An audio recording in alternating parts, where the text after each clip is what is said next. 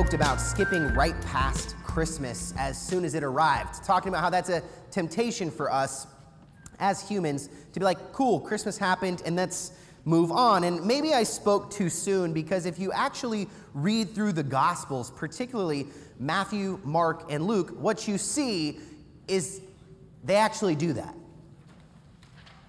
The Gospel writers themselves skip past Christmas pretty quickly, but not in like a self centered way, as I discussed last week. You know, hey, let's just move on with our lives and just get to bigger, better things. But they do it with a Christ centered purpose.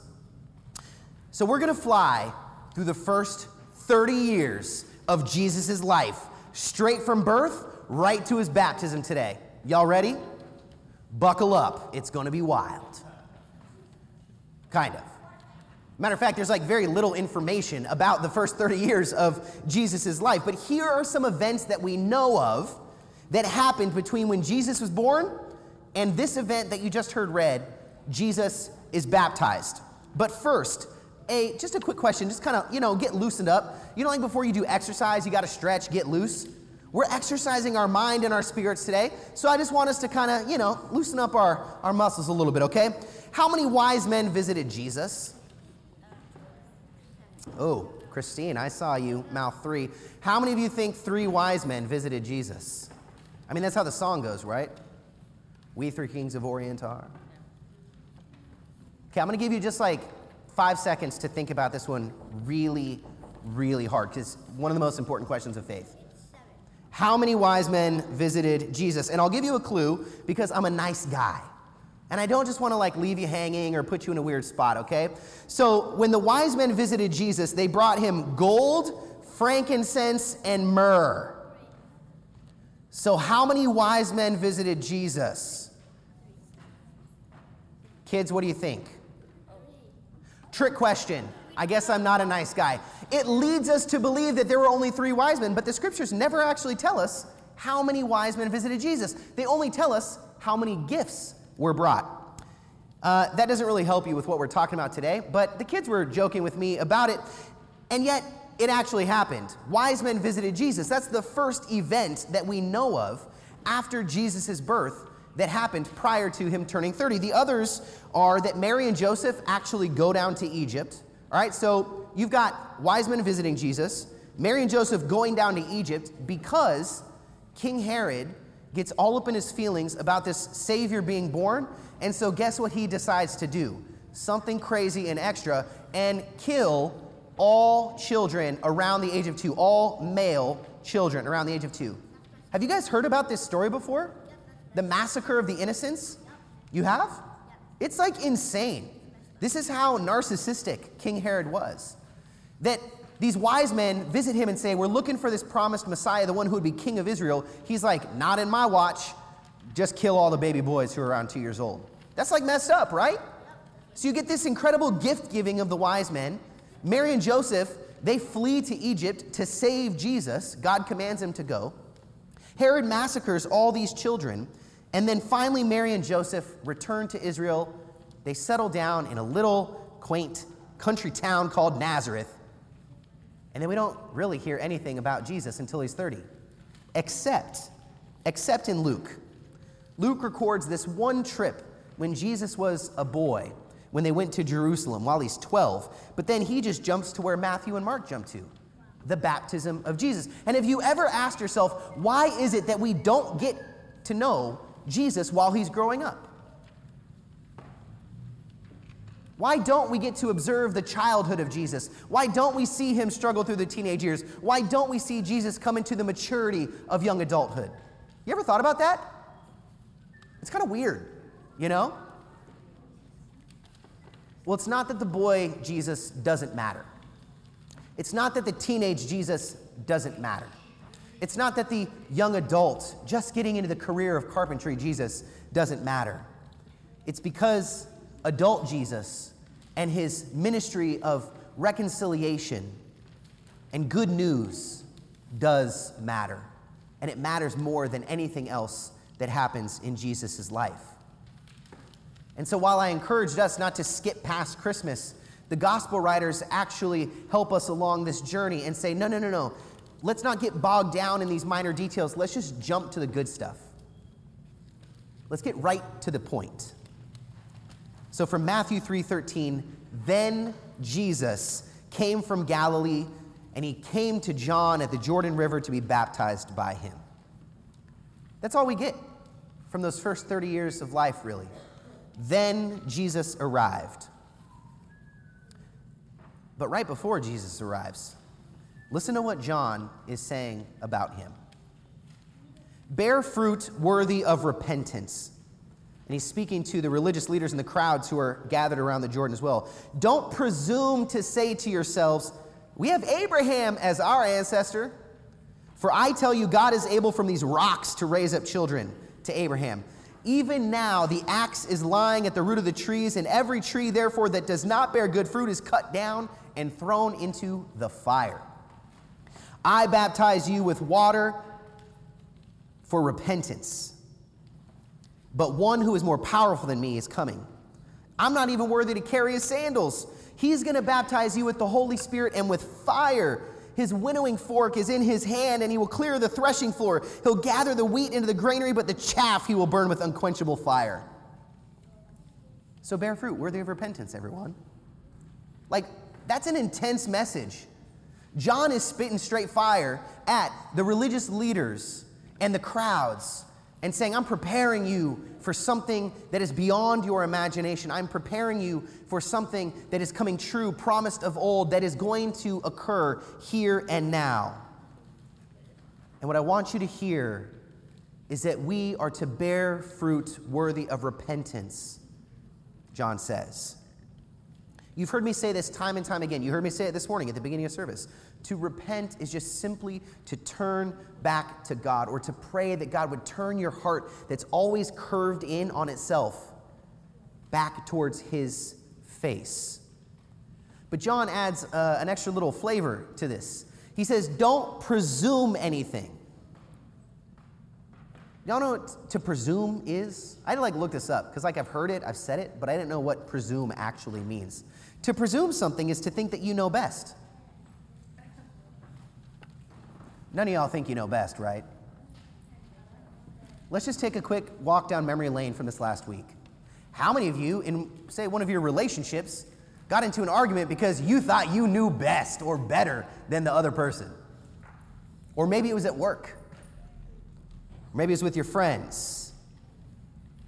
How many of you engaged with something on social media being like, uh, no, no, no, no, no, no, no, no. Actually, that is incorrect. That is disinformation. That is a lie. This is my truth. This is the truth. I know better than you, so you should listen to me. Or maybe you tuned into what the young folk call influencers these days because they know better than any of us, right?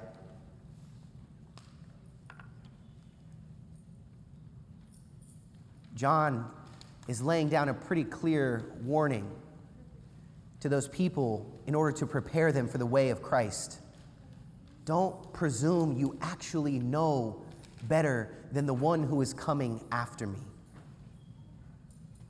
For he is God, and he sort of knows everything. We're talking about baptism today. And I was uh, joking with Pastor Dawit. He's in the Tigrinya service, by the way. Um, and we were joking because we were talking about how baptism is actually one of the most contentious arguments within the church in America. How many of you had a conversation or an argument with someone about, like, what is the right age to be baptized? Is there an age to be baptized? What does baptism actually do? Should we baptize babies? Should we wait till we're 30, just like Jesus was baptized? Any of y'all ever engaged in a conversation like that about baptism? I know I have. As a matter of fact, I got in arguments with my own family members where I laid out the most amazing theological and biblical argument for why we should baptize babies and that every person only needs to be baptized once. That's it. And guess what happened immediately after that? They said, Yeah, that's really great. I totally agree, Josh. Yeah, but uh, I think I know better, so I'm just going to go get baptized again. That's right, Noah. Face palm. My thoughts exactly. And it struck me this morning as we were talking baptism is a gift of God, it's a promise to attach His power to ordinary water. And yet we love to fight against it. We love to push back on it. We love to argue about it. We have a terrible time as humans just ex- accepting it and embracing it. Why? Because our human nature can be summed up by presumption. We all presume to know best or better. This is why John was warning everyone about a coming judgment of not only their unrighteousness, but their self righteousness as well. Now, I said this is good news. This sounds pretty harsh, but this is good news because when Jesus would arrive, despite all that crazy language about unquenchable fire and winnowing forks and all this other stuff, when Jesus arrives on scene at the Jordan, it's announced, it's revealed that he was there to cover all of our unrighteousness, to fulfill all those presumptions, to overcome all of our self righteousness. Then Jesus came from Galilee down to the Jordan River to be baptized by John. John tried to stop him, saying, I need to be baptized by you. We got this thing flipped around. But Jesus stopped him. No, man, it's proper for us to do it this way in order to fulfill all righteousness. So John consented, and when Jesus was baptized, when he came up out of the water, suddenly the heavens were opened, and he saw the Spirit of God descending like a dove, and it landed on him. And a voice from heaven said, This is my Son, the beloved one, with whom I am well pleased. True or false? Jesus was baptized.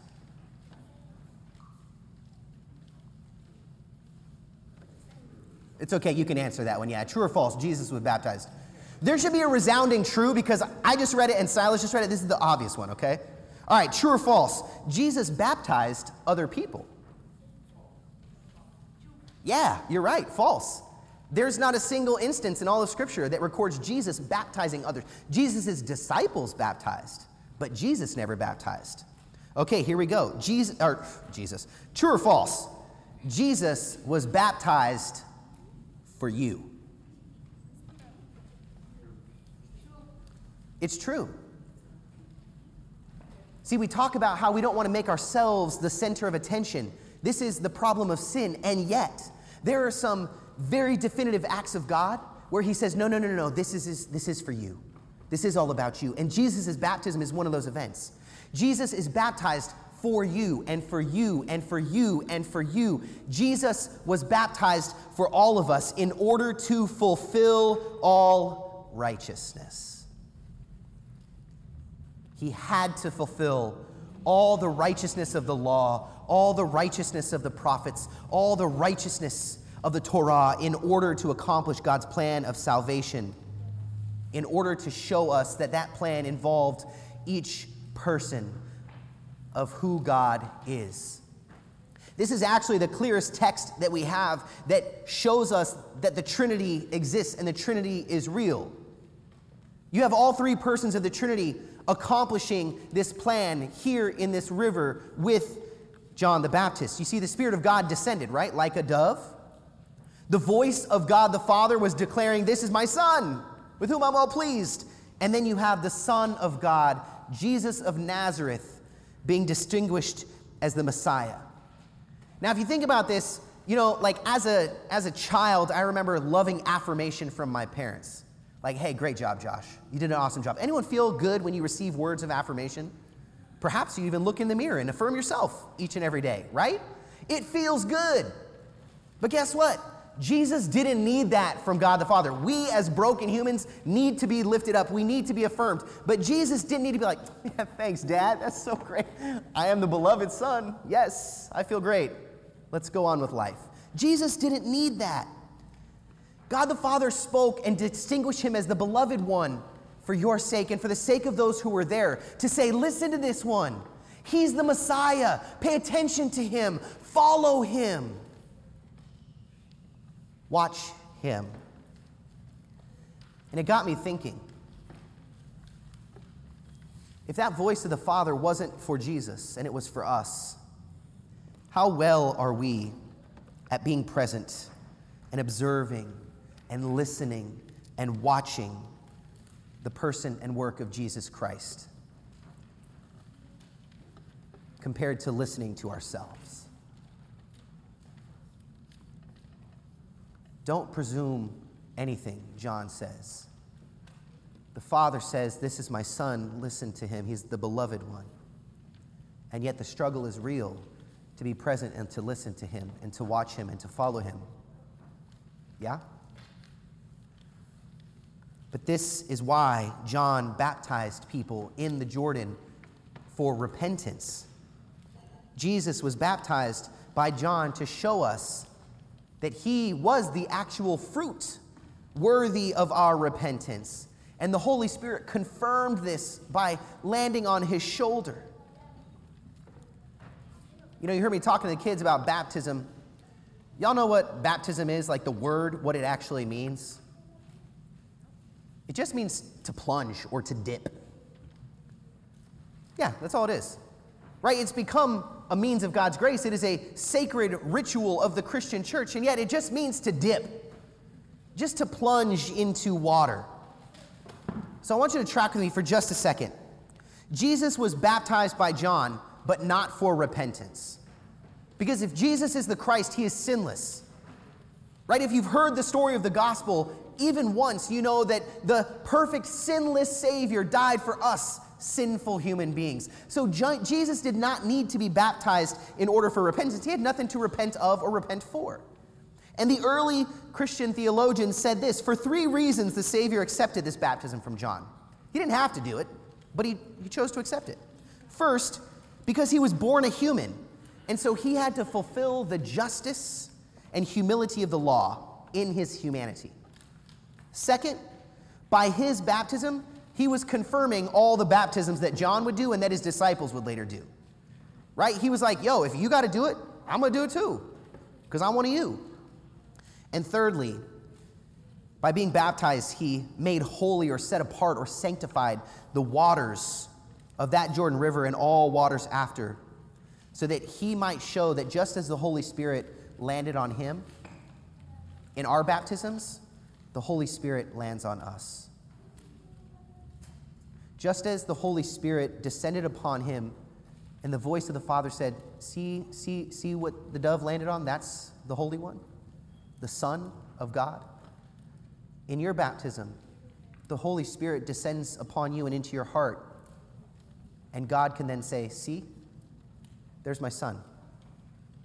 See, she's one of my daughters. In this way, Jesus was baptized to fulfill all righteousness. Jesus was baptized by John so that anyone who repents and is baptized would be plunged into water, yes, but would more importantly be plunged into the blood of Christ pouring out from the cross.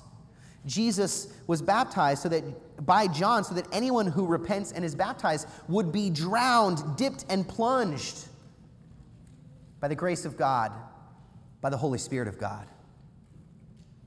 So this is actually a pretty significant event.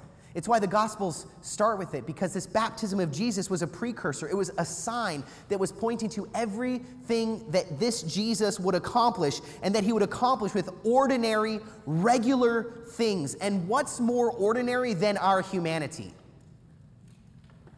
Seriously, what's more ordinary than just who we are as human beings?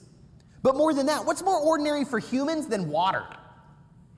It's so boring. Like, that's why you have to drink LaCroix, because you need to sparkle it up and create effervescent flavors, as weird as they taste. Israel was accustomed to the ordinary things of water. There was a thing called a mikveh, and basically it was like a pool with a set of stairs on either side. So you'd like start on this side, and in order to cleanse yourself or become like clean to enter the temple or to participate in religious services, you'd stand on this side, you'd take your clothes off, you'd walk down the steps into this pool, you would dip or plunge yourself totally under the water, right? And then as you would come up on the other side, up out of the water, you would be clothed with a fresh robe, cleanly laundered clothing.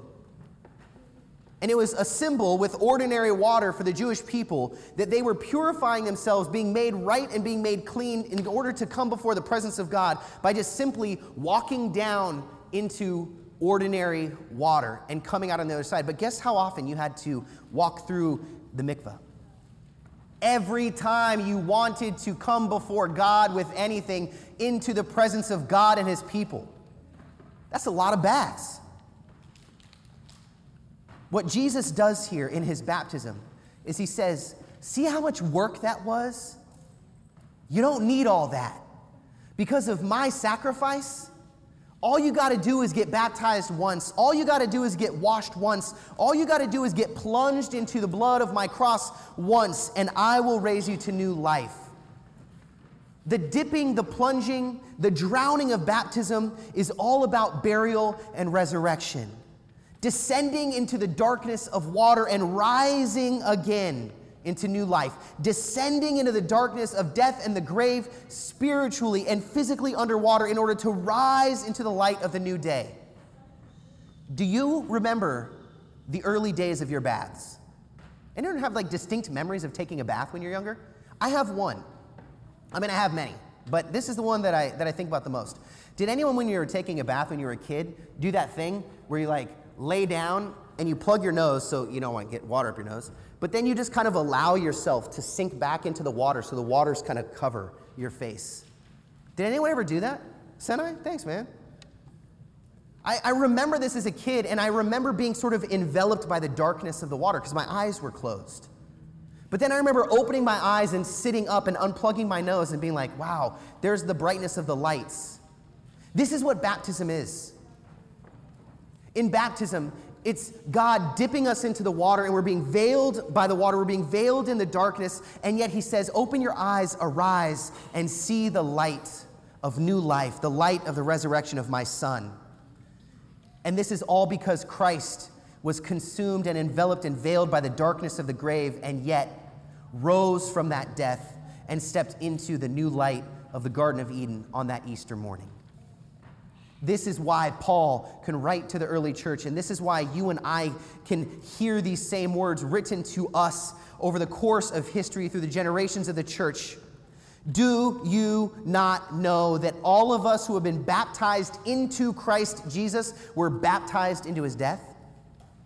Therefore, we have been buried with Jesus by baptism into death, so that just as Christ was raised from the dead by the glory of the Father, we too might walk in newness of his life.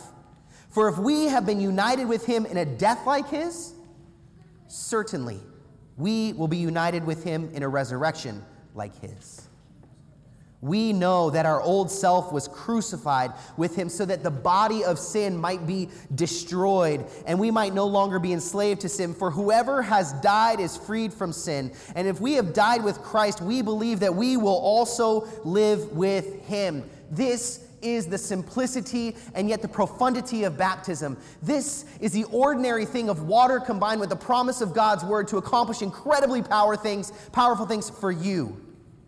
To say that just once, if you're dipped into ordinary water, you're actually receiving, receiving an eternal miracle. That in your baptism, in that moment that you're plunged beneath the water and you rise, that you are immediately made a child of God because you've been buried with the Son of God. Death and burial are one time things, friends. You don't get buried multiple times, now do you? You don't die over and over and over again, do you? In the singular death of Christ, in the singular burial of Christ, in the singular resurrection of Christ, you are given new life through the singular baptism of Christ. And that's the work of the entire Godhead for you in baptism, God the Spirit descends into your hearts to give you faith and to cleanse you from all of your unrighteousness and all of your presumptive self righteousness. In baptism, God the Father declares from the heights of heaven over the cosmos throughout all the earth that you are a beloved daughter of His, that you are a beloved Son with whom He is well pleased. In baptism, God the Son crucifies your old self with Him and sets you free. In baptism, we died with Christ the Son of God. Through baptism, we are resurrected with the Son of God. And so bear fruit worthy of repentance. Hold tightly onto the hand of your Savior, for in your baptism, He pulled you through the grave once, and upon His return, He will pull you from the grave once again. And this time, you will no longer die, but you will live eternally, forever and ever.